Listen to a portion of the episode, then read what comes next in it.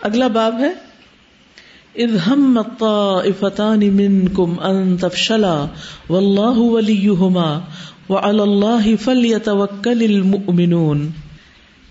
یہ آیت بھی جنگ عہد کے موقع پر نازل ہوئی، جب تم میں سے دو گروہوں نے ہمت ہار دینا چاہی یعنی ارادہ کر لیا دو گروہوں نے تم میں سے ان تفشلا کہ وہ بزدلی دکھائیں واللہ ولیہما اور اللہ ان دونوں کا مددگار تھا۔ سبحان اللہ۔ یہ کون تھے دو؟ بنو سلمہ اور بنو ہارسا بنی سلمہ و بنی ہارسا وما احب انہا لم تنزل۔ واللہ یقول واللہ ولیہما اس میں دو گروہوں کا ذکر آیا اور اس کے پیچھے سند ہے۔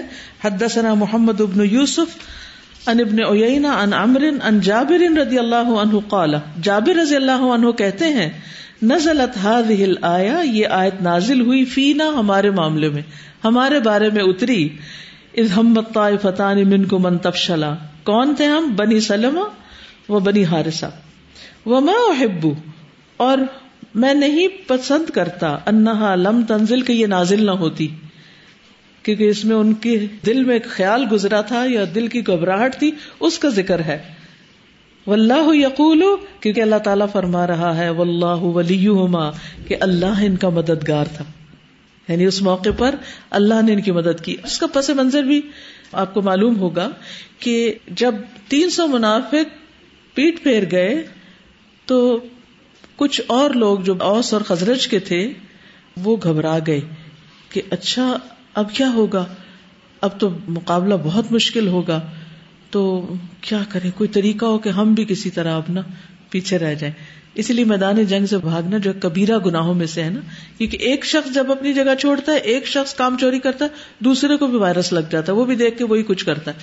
تو ان کو دیکھ کے ان کے دل میں بھی ڈر آ گئے یہ بالکل ایک نیچرل سی بات تھی۔ ان کے ایمان اور ان کی سچائی میں شک نہیں تھا۔ دیکھیے قدرتی بات تھی۔ اب یہ دونوں کے بیچ میں نا، ایک انس میں نظر والا کردار ہے اور ایک منافقین کا اور ایک ان دو کے بیچ میں جو تھوڑے سے ڈاما ڈول ہو گئے، تھوڑے سے ہل گئے۔ تو حضرت جابر کہتے ہیں کہ آیت تو ہمارے بارے میں اتری تھی۔ ہم نے ہی ایسا سوچا تھا، لیکن بات یہ ہے کہ یہ آیت پھر بھی ہمیں پسند ہے۔ پوزیٹو سوچ دیکھیں آپ، کیونکہ اس آیت کے آخر میں آیا، واللہ ولیہما، اللہ ان کا دوست۔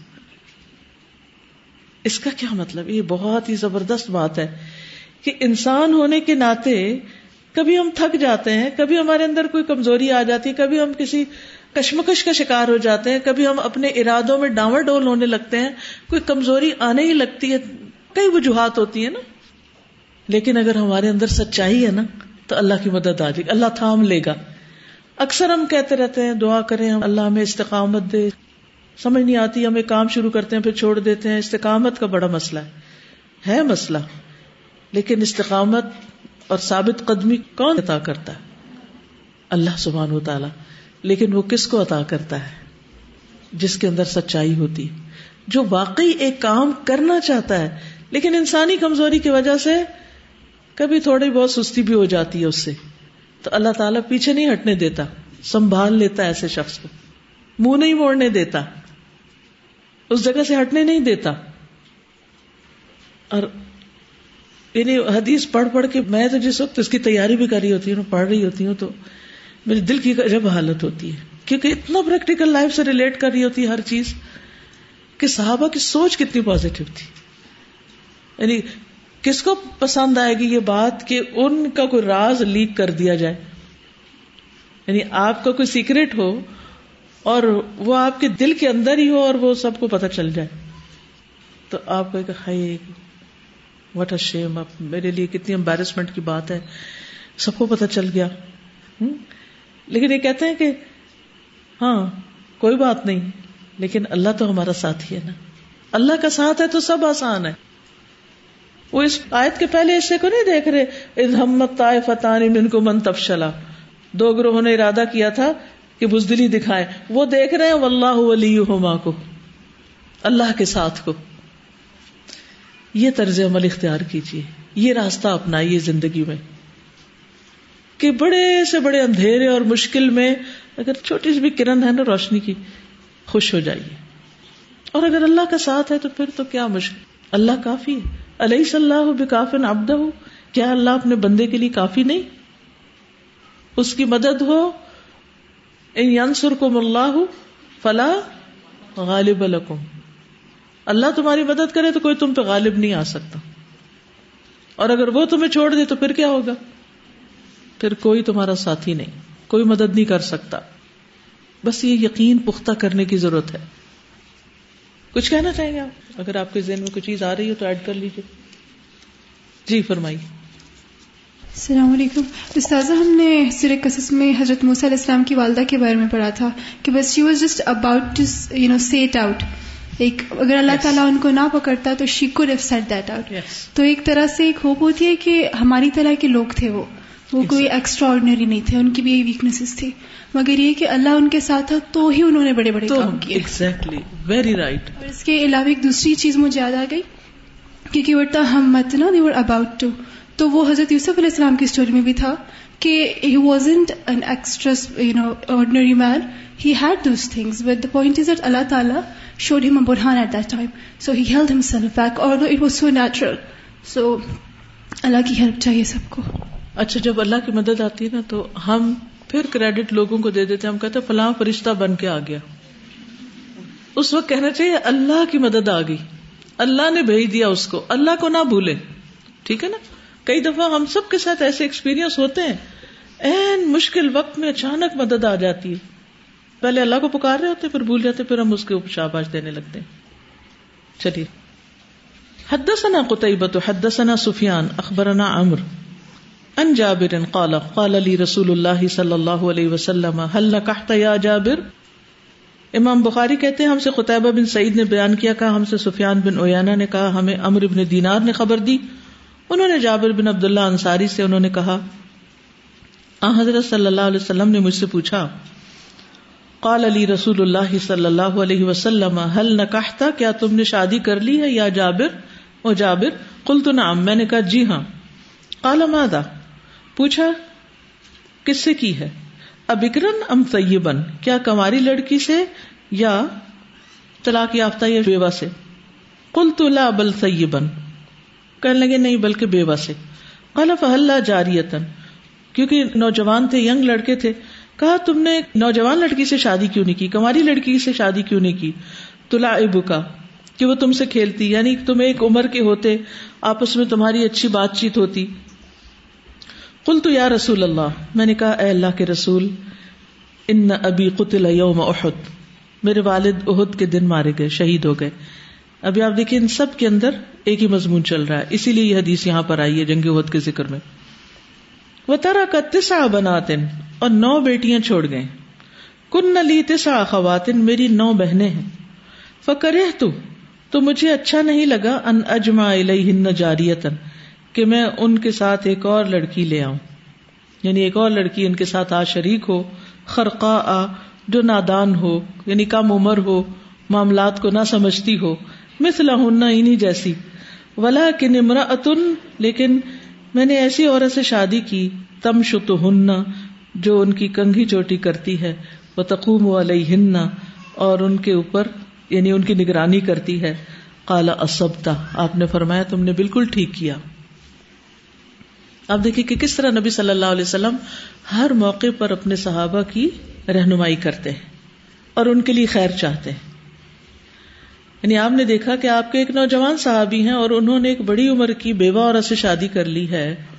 تو آپ کو تھوڑی فکر ہوئی کہ کہیں گزارا کرنے میں مشکل نہ ہو، کیونکہ جب ایج ڈفرنس بہت ہو، ایک شخص اس کی شادی بھی ہو چکی ہو بچے بھی ہوں، اس کے خاص طور پر عورت اگر ہے شور دیدہ ہو، تو اب ایک نوجوان لڑکے کے ساتھ اس کا گزارا کیسے ہوگا یا یہ کیسے اس کے ساتھ چل سکے گا؟ تو انہوں نے وجہ بتائی کہ یہ مسئلہ تھا کہ میری اتنی بہنیں تھیں تو ان کی دیکھ بھال کون کرتا؟ والد شہید ہو گئے تھے جنگ عہد کو۔ شاید والدہ بھی نہیں تھی، کیونکہ اگر والدہ ہوتی تو پھر وہ دیکھ رہی ہوتی۔ تو نے کہا کہ ان کی وجہ سے میں نے اس طرح شادی کی تو آپ نے کہا تم نے بالکل ٹھیک کیا۔ یہاں سے ایک بہت اہم مسئلہ نکلتا ہے۔ سمجھ آ رہا ہے؟ جس پر ایک آفت آئی ہوئی ہے۔ یہ اسکالر فتوا دے رہے ہیں، وہ فتوا دے رہے ہیں، عورت پر کوئی ذمہ داری نہیں اپنے سسرال میں سے کسی کی بھی۔ ہے نا؟ سنیے آپ نے بھی یہ بات؟ بہت لوگ پیش کرتے ہیں۔ اور الٹیمیٹلی میرے سر لاگ لگاتے ہیں کہ آپ نے بتایا تھا۔ میں ضرور بتایا تھا۔ قانونی طور پر کوئی نہیں، لیکن ہر چیز قانونی نہیں ہوتی۔ کچھ ذمہ داریاں اخلاقی بھی ہوتی ہیں۔ یہاں آپ دیکھیں کہ شادی کا مقصد بھی یہی ہے کہ ایسی لڑکی آئے جو ان بچیوں کی دیکھ بھال کرے اور ان کی کنگی پٹی کرے انہیں پالے بیسیکلی آج اگر کسی ایسی خاتون کی شادی ہوتی ہے، چاہے دوسری ہو رہی ہو بیوہ ہو اور دوسری جگہ ہو رہی ہو اور عمر رسیدہ ہو، تو عموماً کیا کہتے اس سے اچھا تھا میڈ لے آتے۔ شادی کی ہے یا میڈ لائے ہیں؟ سارے کام ہم ہی کریں۔ ہمارے پہ یہ کیوں ذمہ داری؟ ہم نے شادی اس لیے تو نہیں کی کہ ہم اپنی نندوں کی دیکھ بھال کرتے رہیں۔ اس پہ بہت آبجیکشن کی جاتی ہیں۔ آپ دیکھیے کہ ٹھیک ہے کہ شادی کا ہول سول مقصد یہی نہیں ہے کہ ایک لڑکی جا کے صرف سسرالی کی خدمت کرے، اس کو اللہ نے اور حق دیے ہیں۔ لیکن کبھی کبھی حالات ایسے بھی ہوتے ہیں، ساس سسر بوڑھے ہو سکتے ہیں، کوئی نند بیوہ ہو سکتی ہے، چھوٹی بچیاں ہو سکتی ہیں گھر میں، کوئی خاص سچویشن ہو سکتی ہے، کسی شخص کی بیوی فوت ہو سکتی ہے اور اس جگہ اس کے بچے ہیں اور کسی کو شادی کرنی پڑتی ہے، لیکن آج ہمارے معاشرے میں کوئی ایسا رشتہ قبول کرنے کو تیار نہیں ہوتا کہ دوسری جگہ جائے اور وہ بھی جا کے بچے دیکھے کسی اور کے لیکن الحمد للہ آج بھی ایسی مثالیں ملتی۔ کچھ عرصہ پہلے میں ایک دفعہ ہری پور میں گئی تھی، تو وہاں پر ہماری ایک اسٹوڈینٹ آئی یگ لڑکی تھی۔ ان کی شادی ہوئی کسی ایسے شخص کے ساتھ جس کے ساتھ بیوی فوت ہو گئی تھی اور اس کے تین چار چھوٹے چھوٹے بچے تھے۔ اور اس نے بخوشی وہ رشتہ قبول کیا اور ان بچوں کو لک آفٹر کر رہی تھی۔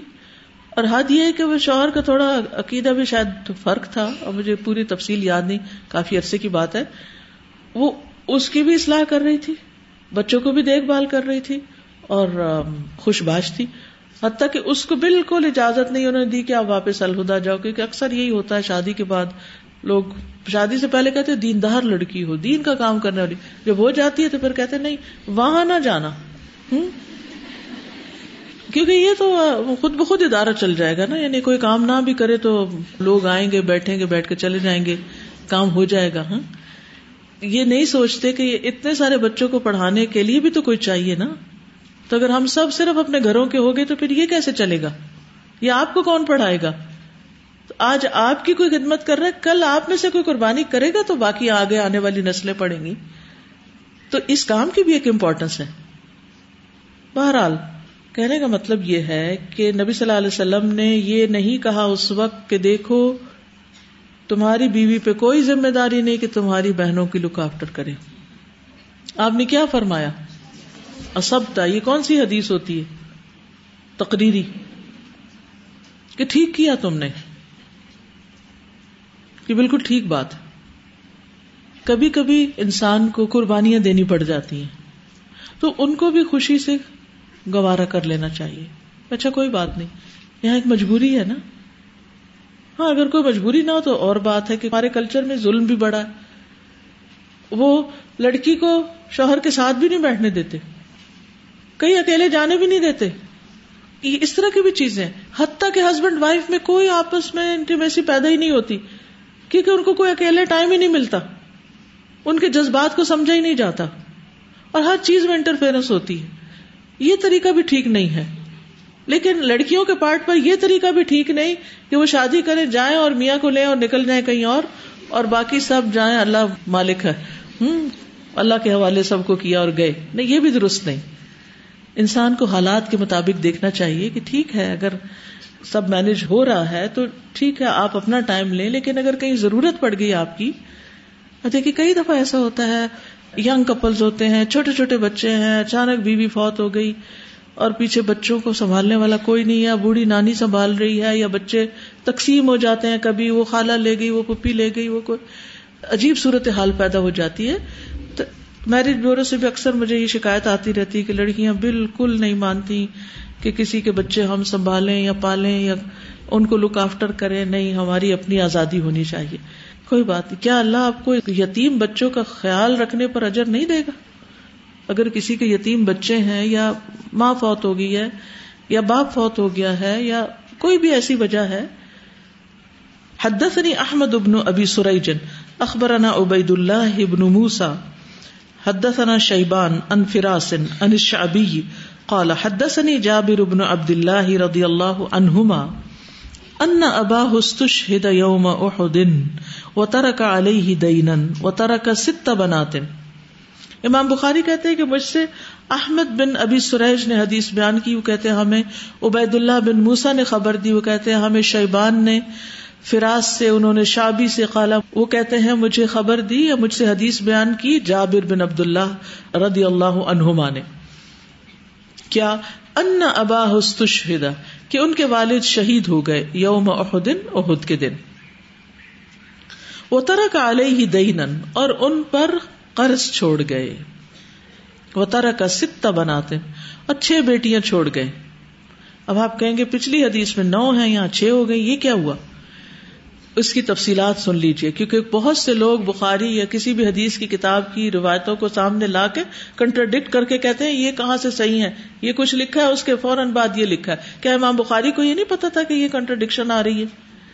لیکن اس کی تفصیل دوسری جگہ موجود تھی اور وہ تفصیل کیا ہے کہ تین بہنیں جو تھیں، ان کی شادی ہو چکی تھی اور جو چھ تھی وہ گھر کے اندر تھی اب وہ تین بڑی بھی ہوں گی، وہ کتنی بڑی ہوں گی، آخر وہ بھی کسی وقت گھر میں واپس آتی ہوں گی، ان کے بھی مسئلے مسائل ہوں گے، ان کو بھی سننے کے لیے کوئی ماں گھر میں ہونی چاہیے۔ کل نو ہی تھی، تین کی شادی ہو چکی تھی، تو یہاں انہوں نے پھر صرف چھ کو گنا۔ پھر کیا ہوا؟ فلم حد اور جزاز النخلی پھر جب وقت آیا کھجور کا باغ کٹنے کا۔ کالا اتئی تو رسول اللہ صلی اللہ علیہ وسلم. میں رسول اللہ صلی اللہ علیہ وسلم کے پاس آیا فکل تو میں نے کہا، قد علمتا آپ جانتے ہیں ان والدی قد استشہد یوم احد کہ میرے والد احد کے دن شہید ہو گئے وہ طرح کا دین کثیرن اور بہت سا قرضہ پیچھے چھوڑ گئے ہیں۔ وہ انی احب ان یراک الغرماء۔ اور میں چاہتا ہوں کہ قرض خواہ آپ کو ذرا دیکھ لے۔ یعنی آپ کو دیکھیں گے تو شاید کچھ شرم کریں اور میرے اوپر بہت بوجھ نہ ڈالیں۔ مجھے کچھ سہولت دے دیں قرض کی ادائیگی کے لیے۔ فقال الحب آپ نے فرمایا اچھا جاؤ۔ فبئی در کل تمرن اللہ تو ڈھیر بناؤ ہر قسم کی کھجوروں کے الگ الگ۔ اللہ ایک کنارے پر یعنی ایک باغ پہ طرح طرح کے درخت تھے اور اس میں الگ الگ قسم کی کجورے تھی تو آپ نے فرمایا، ہر پھل کے الگ الگ ڈے مثلا یہ سکری ہے، یہ امبر ہے، یہ مسئلہ اجوا ہے، یہ پھل تو ہر ایک کے الگ الگ ڈھیر بنا دو، کیونکہ ہر ایک کی قیمت الگ ہوتی ہے۔ ٹھیک ہے؟ فبیدر یعنی ڈھیریاں بنا لو۔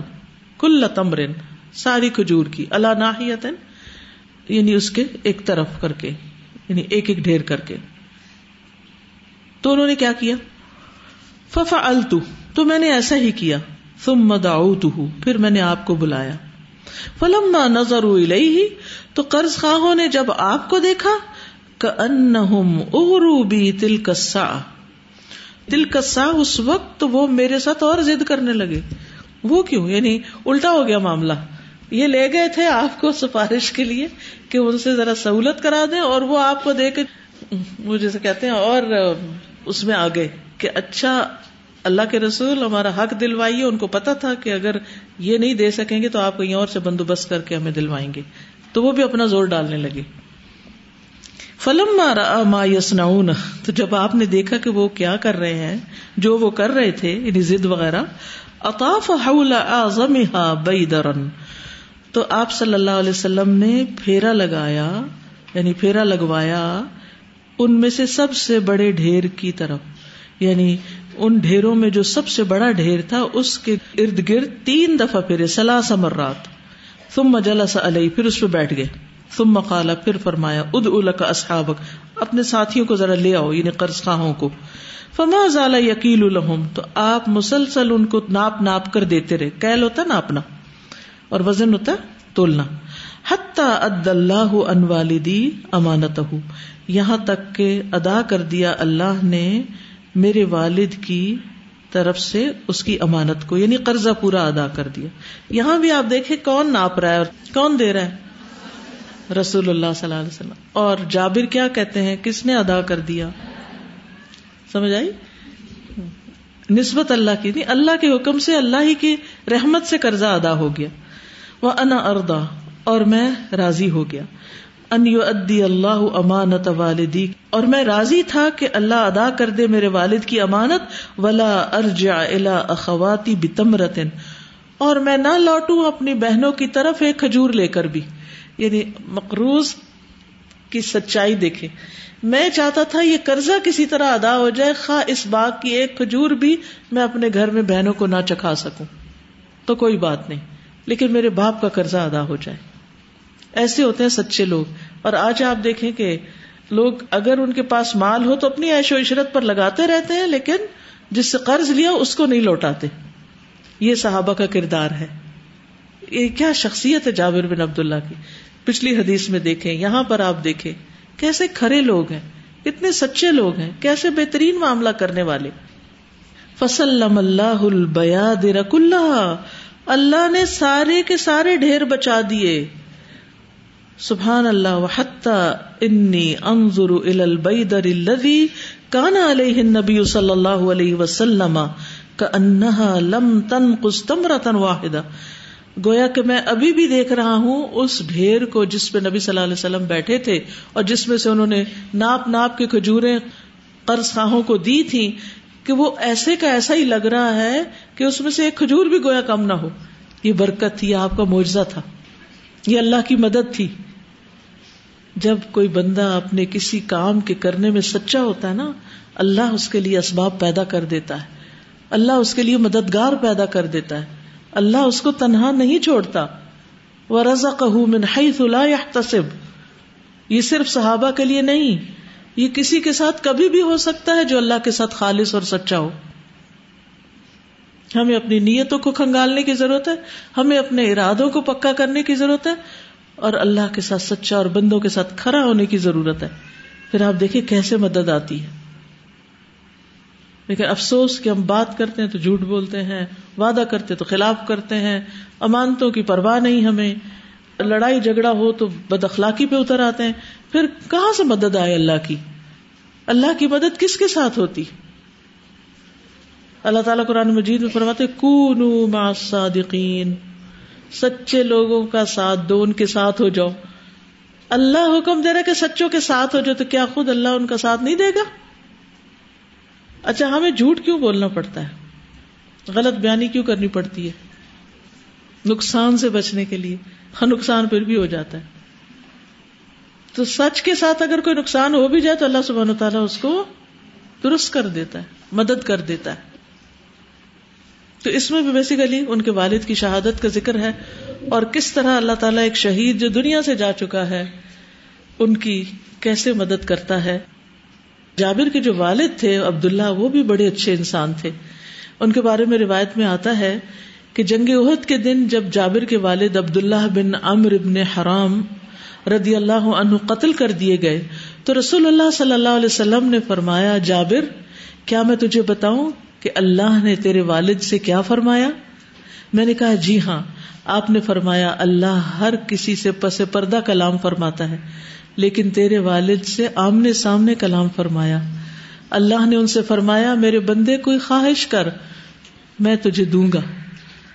انہوں نے ارض کیا، اے میرے مالک، مجھے زندہ کر دے تاکہ میں دوبارہ تیری راہ میں شہید ہو جاؤں۔ سچے تھے نا اس شہادت میں؟ اس سچ کی وجہ سے وہاں جا کے بھی یہی فرمائش ہے کہ اللہ مجھے دوبارہ اپنی راہ میں جان دینے کی توفیق دے یعنی موقع دے دے، پھر ایک اور موقع دے دے۔ اتنی بڑی قربانی کے بعد بچا کیا، کہتے ہیں پھر جان دے دے، پھر وہی کروں گا۔ اللہ تعالیٰ نے فرمایا، میرا یہ فیصلہ پہلے سے جاری ہو چکا ہے۔ جیسے ہم عام طور پہ کہتے ہیں نا اصل میں پالیسی یہ ہے۔ تو میرا یہ فیصلہ پہلے سے جاری ہو چکا ہے کہ فوت ہونے والے دوبارہ دنیا میں نہیں بھیجے جائیں گے۔ فوت ہونے والے دوبارہ دنیا میں نہیں بھیجے جائیں گے۔ لیکن اللہ کو پتا تھا نا یہ اپنی بات میں کتنا سچ بول رہے ہیں۔ ہم بھی بڑی بڑی باتیں کرتے دل چاہتا ہے یہ کروں، وہ کروں وہ کروں، لیکن پتہ نہیں کتنا چاہتا اور کتنا نہیں۔ باتیں زیادہ اور اندر کی کنوکشن کم۔ تو انہوں نے پھر ایک اور خواہش کا اظہار کیا۔ کہنے لگے، اے میرے رب، میرے پیچھے والوں کو میرا پیغام پہنچا دے کہ میں یعنی کتنا خوش ہوں یہاں اور میرے ساتھ یہ کیا معاملہ ہوا ہے۔ تو اللہ سبحانہ تعالیٰ نے یہ ساری آیت نازل فرمائی اولا تحسبن الذین قتلوا فی سبیل اللہ امواتا جو لوگ اللہ کی راہ میں شہید ہو جائیں، قتل کر دیے جائیں، انہیں مردہ نہ سمجھو۔ پھر قبر میں ان کے جسم کی حفاظت۔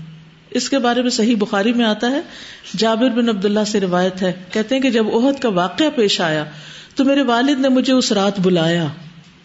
فرمایا، میرے گمان کے مطابق نبی صلی اللہ علیہ وسلم کے صحابہ میں سے جو شہید ہوں گے، ان میں میں پہلا مقتول ہوں گا۔ شاید کوئی خواب دیکھی ہوگی۔ اللہ عالم۔ کہتے ہیں کہ وہ سب سے پہلے میں شہید ہوں گا کل۔ اور میں رسول اللہ صلی اللہ علیہ وسلم کی ذات کے سوا اپنے بعد کسی کو تجھ سے زیادہ عزیز نہیں چھوڑ رہا۔ یعنی سب سے زیادہ مجھے محبت اللہ کے رسول سے، اس کے بعد اے بیٹے تم سے ہے۔ مجھ پر قرض ہے، اسے ادا کر دینا۔ وسیعت کر رہے ہیں۔ اپنی بہنوں سے اچھا برتاؤ کرنا۔ جب صبح ہوئی تو سب سے پہلے شہید ہونے والے یہی تھے۔ چنانچہ ان کے ساتھ قبر میں ایک دوسرے شہید کو بھی دفن کیا گیا۔ جابر کہتے میرے دل کو یہ بات اچھی نہ لگی کہ میں اپنے والد کو دوسرے آدمی کے ساتھ چھوڑ دوں۔ اس لیے میں نے چھ ماہ بعد انہیں قبر سے نکال لیا۔ اور وہ اس طرح تھے جیسے میں نے ان کو دفن کیا تھا۔ بالکل فریش۔ صرف ان کے کان کا تھوڑا سا حصہ متاثر تھا۔ باقی وہ بالکل ان کی لاش ویسی کی ویسی تھی۔ والد نے دو وسیعتیں کی تھی اور انہوں نے دونوں کو پورا کیا کہ بہنوں کے ساتھ اچھا سلوک کرنا، اس کے لیے بیوہ سے شادی کی۔ اور قرضہ ادا کرنے کے لیے اللہ کے رسول صلی اللہ علیہ وسلم سے مدد طلب کی۔ اور دل میں کیا تھا؟ چاہے میرے بہنوں کے لیے، میرے گھر والوں کے لیے ایک کھجور نہ بچے یا اللہ یہ قرضہ ادا ہو جائے۔ میں اپنا فرض چکا دوں۔ جو اس طرح سچائی سے تڑپتا ہے، پھر اللہ اس کو کیسا موقع عطا کرتا ہے؟ اللہ نے دونوں کام کروا دیے۔ اور آپ کو معلوم ہے کہ خود جابر کے ساتھ کیا ہوا تھا؟ جی۔ پھر ان کے ساتھ وہی ہوا جو انہوں نے اپنے والد کے ساتھ کیا تھا۔ کہ والد کو دوبارہ نکال کے ان کو الگ دفن کیا۔ کیونکہ ہو سکتا ہے دوسرے آدمی کے بارے میں کوئی بات ہو ان کے ذہن میں کہ میں ان کی کمپنی میں نہیں، ان کو چاہتا تو انہوں نے ان کو نکالا وہاں سے۔ جگہ بدلی ان کی۔ جابر بن عبد اللہ عراق کی جو فتوحات تھی اس میں شریک ہوئے تھے اور یہ وہاں شہید ہو گئے تھے۔ مدائن کے علاقے میں ان کی قبر بنی تھی۔ اب سے کچھ عرصہ پہلے ان کی قبر میں پانی آ گیا تھا، شاید دریا نے رخ بدلا یا کچھ۔ تو وہ حکومت وقت کے لوگ تھے، ان کو خواب میں نظر آئے اور انہوں نے کہا کہ ہمیں یہاں سے نکالا جائے کہ ان کے ساتھ ایک اور ساتھی حذیفہ بن امان تھے دوسری قبر میں۔ ہماری قبریں یہاں سے منتقل کی جائیں کیونکہ ان میں پانی آ رہا ہے۔ اب وہ بہت پریشان ہوئے۔ بہرحال انہوں نے علماء کے گروہ کو اکٹھا کیا، مشورہ کیا تو انہوں نے کہا کہ کھدائی کی جائے اور ان کو نکالا جائے یہاں سے۔ اور اس وقت پھر دنیا بھر سے لوگ اکٹھے ہوئے اور وہ قبریں کھودی گئیں اور ان کو وہاں سے منتقل کیا گیا اور ان کی لاشیں بھی بالکل فریش تھی آپ دیکھیے کہ یہ واقعہ بالکل سچا واقعہ ہے۔ ہماری کینیڈا میں فرسٹ بیچ کی ایک اسٹوڈینٹ تھی، عالیہ ان کا نام ہے۔ ان کے والد اس وقت عراق میں اریگیشن کے محکمے میں انجینئر تھے۔ اور جب میں کینیڈا گئی تو ان کے والد ابھی زندہ تھے، جو اس واقعے میں خود شریک تھے بچش میں خود، وہ انتظام کرنے والوں میں سے تھے۔ جو یہ کھدائی ہو رہی تھی اور یہ سارا کچھ ہو رہا تھا، منتقلی کا کام وہ بنف سے نفیس اس میں شریک تھے۔ آپ دیکھیے کہ انہوں نے والد کے ساتھ احسان کیا نا نیکی کی۔ تو مرنے کے بعد بھی اللہ نے اس کا بدلہ ان کو دنیا میں اور ہم سب کو بھی دکھایا کہ دیکھو کہ والدین کے ساتھ احسان کا بدلہ کیا ہوتا ہے؟ والدین کے ساتھ نیکی اور خیر خواہی کا بدلہ کیا ہوتا ہے؟ کہتے ہیں کہ کچھ گنا ایسے ہوتے جن کی سزا دنیا میں ملتی، اور کچھ نیکیاں ایسی ہوتی جن کی جزا دنیا میں بھی انسان دیکھتا ہے۔ اور ان میں سے کیا ہے؟ قطیت الرحم اور والدین کو ستانا۔ دنیا میں بھی انسان اس کا بدلہ دیکھتا ہے۔ اور اسی طرح اگر والدین کے ساتھ یا رشتے داروں کے ساتھ سلا رحمی کریں گے تو کیا ہوگا؟ عمر میں برکت، رزق میں برکت۔ تو چھوٹی چھوٹی باتوں پہ بہانا کر کے ان کا خیال رکھنا یا ان کی کیئر کرنا یا ان سے محبت کرنا، اس سے کنارہ کشی نہ کریں۔ اپنی خاطر۔ کوئی کچھ کہنا چاہتا جی فرمائیے۔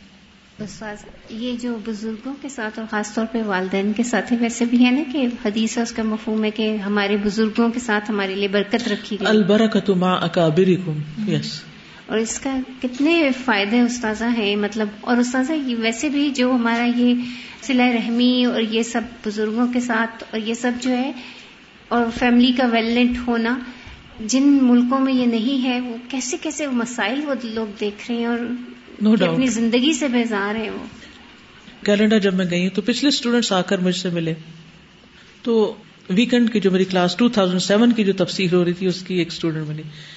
وہ کہنے لگی کہ مجھے کوئی کام دے میں نے کہا ابھی آپ کیا کرتی ہیں؟ تو انہوں نے بتایا۔ پھر وہ کہنے لگی کہ میری آپ سے ریکویسٹ ہے کہ اس سلسلے میں کچھ سوچیں کہ ہم کچھ کریں۔ ریسنٹلی دو واقعات ایسے ہوئے جنہوں نے مجھے ہلا کے رکھ دیا۔ ایک یہ کہ ایک اسی سال کے مسلمان فادر نے خودکشی کر لی ہے اسی سال کی عمر میں، کیونکہ ان کے بچے ان کو نہیں دیکھ رہے تھے۔ بچے تھے کینیڈا میں، لیکن ان کے ساتھ کوئی تعلق نہیں تھا ان کا۔ اور اسی طرح ایک اور مسلمان نے بھی اسی طرح خودکشی کی یا بچوں نے مار ڈالا یا کیا کیا سم تھنگ رانگ تو کہتے کہ بزرگوں کا حال بہت خراب ہے یہاں۔ بچوں کو دنیا زیادہ مل گئی، وہ اسی میں مصروف ہو گئے۔ وہ اپنے بچوں کے ساتھ مشغول ہیں، لیکن ماں باپ کو بھول گئے۔ تو ان بوڑھوں کے لیے کچھ کرنا چاہیے۔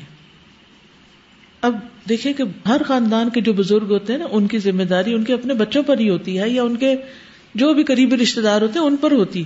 اگر ایسے بزرگوں کے لیے آپ اولڈ ہوم بنا بھی دیں، جس میں انہیں جیسے سارے بوڑھے ہوں، تو وہ کیا زندگی ہوگی؟ وہ کتنی تکلیف دہ ہوگی۔ اگر یہ ٹرینڈ اتنا ہی اچھا ہوتا تو نبی صلی اللہ علیہ وسلم سب سے پہلے نا بنوا دیتے اس طرح کی چیزیں۔ ہو سکتا ہے کہ آپ کے خاندان میں بھی کوئی ایسا مسئلہ ہو۔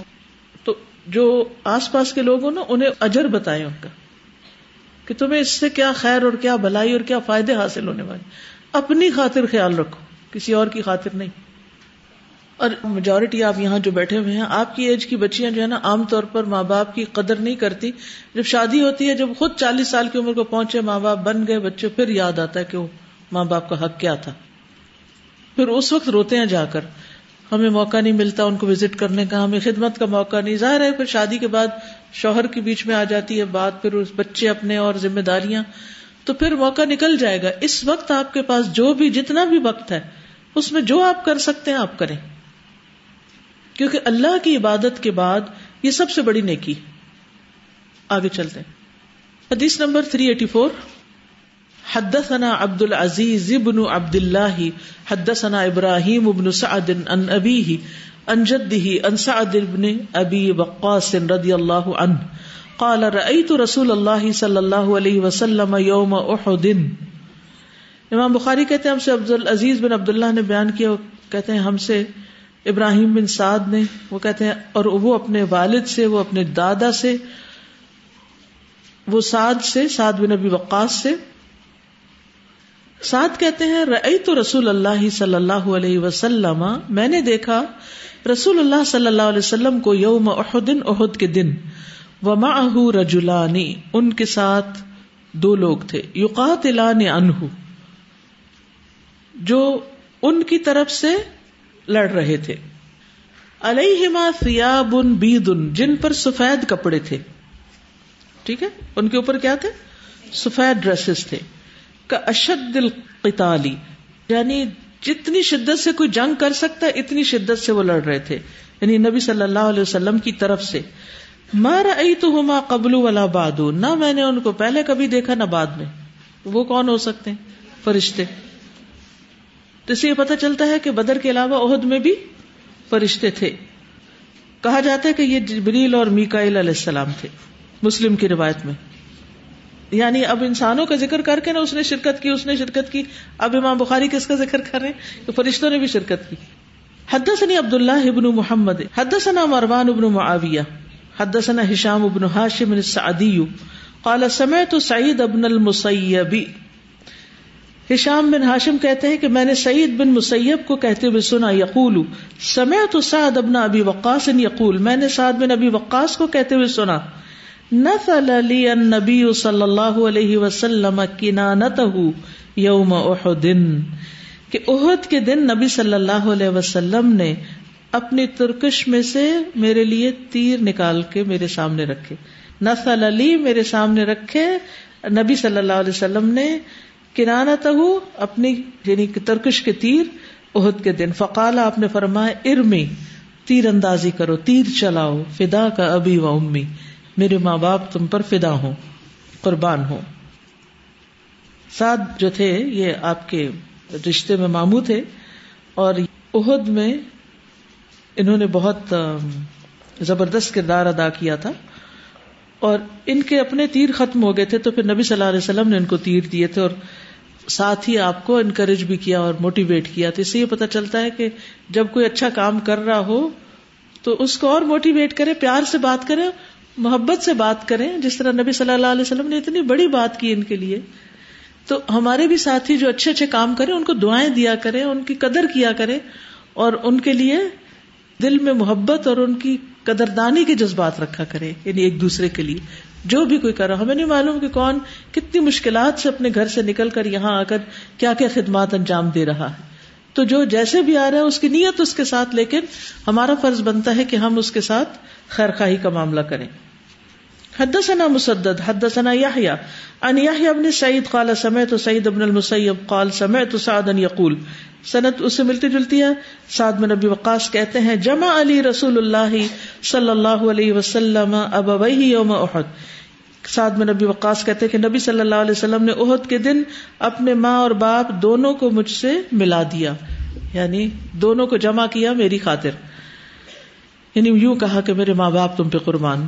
حدثنا قتيبة، حدثنا الليث، عن يحيى، عن ابن المسيب انه قال قال سعد بن ابي وقاص رضي الله عنه، جمع لي رسول الله صلى الله عليه وسلم يوم احد ابويه كلاهما، يريد حين قال فداك ابي وامي وهو يقاتل.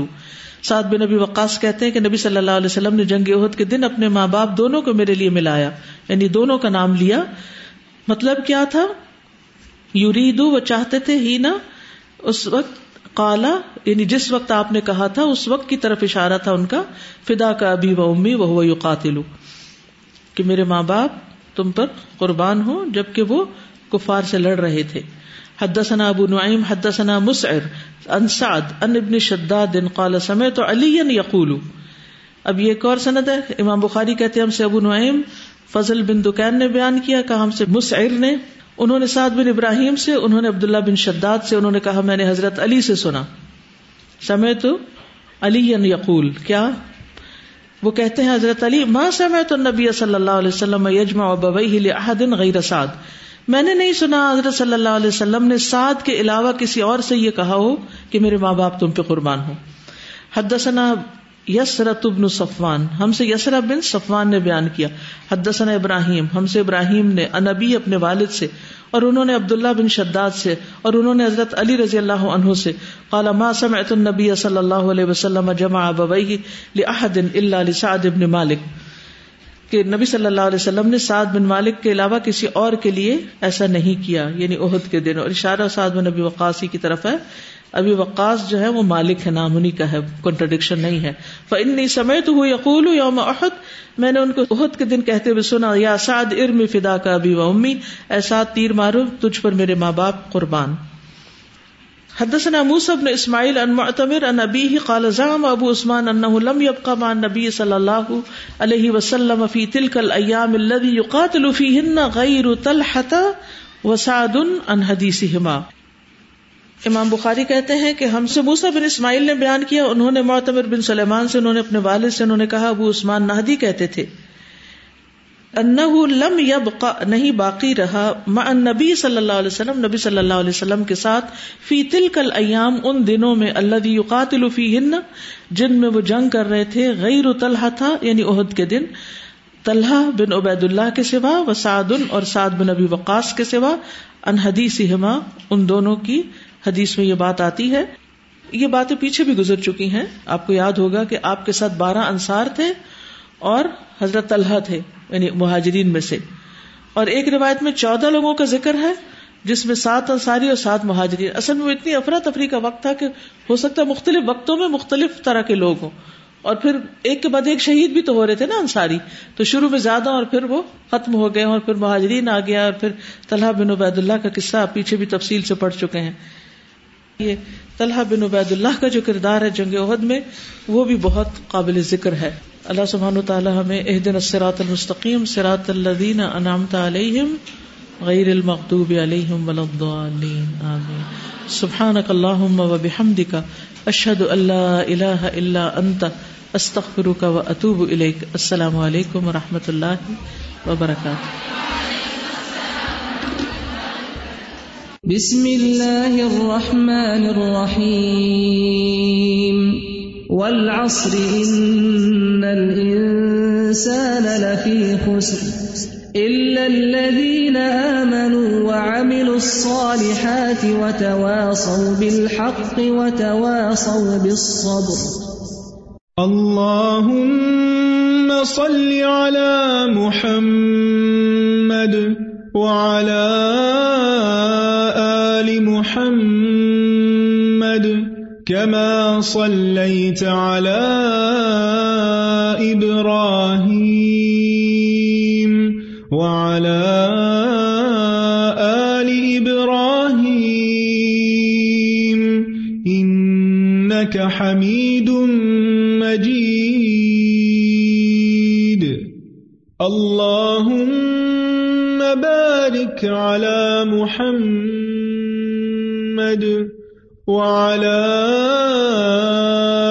آل محمد كما باركت على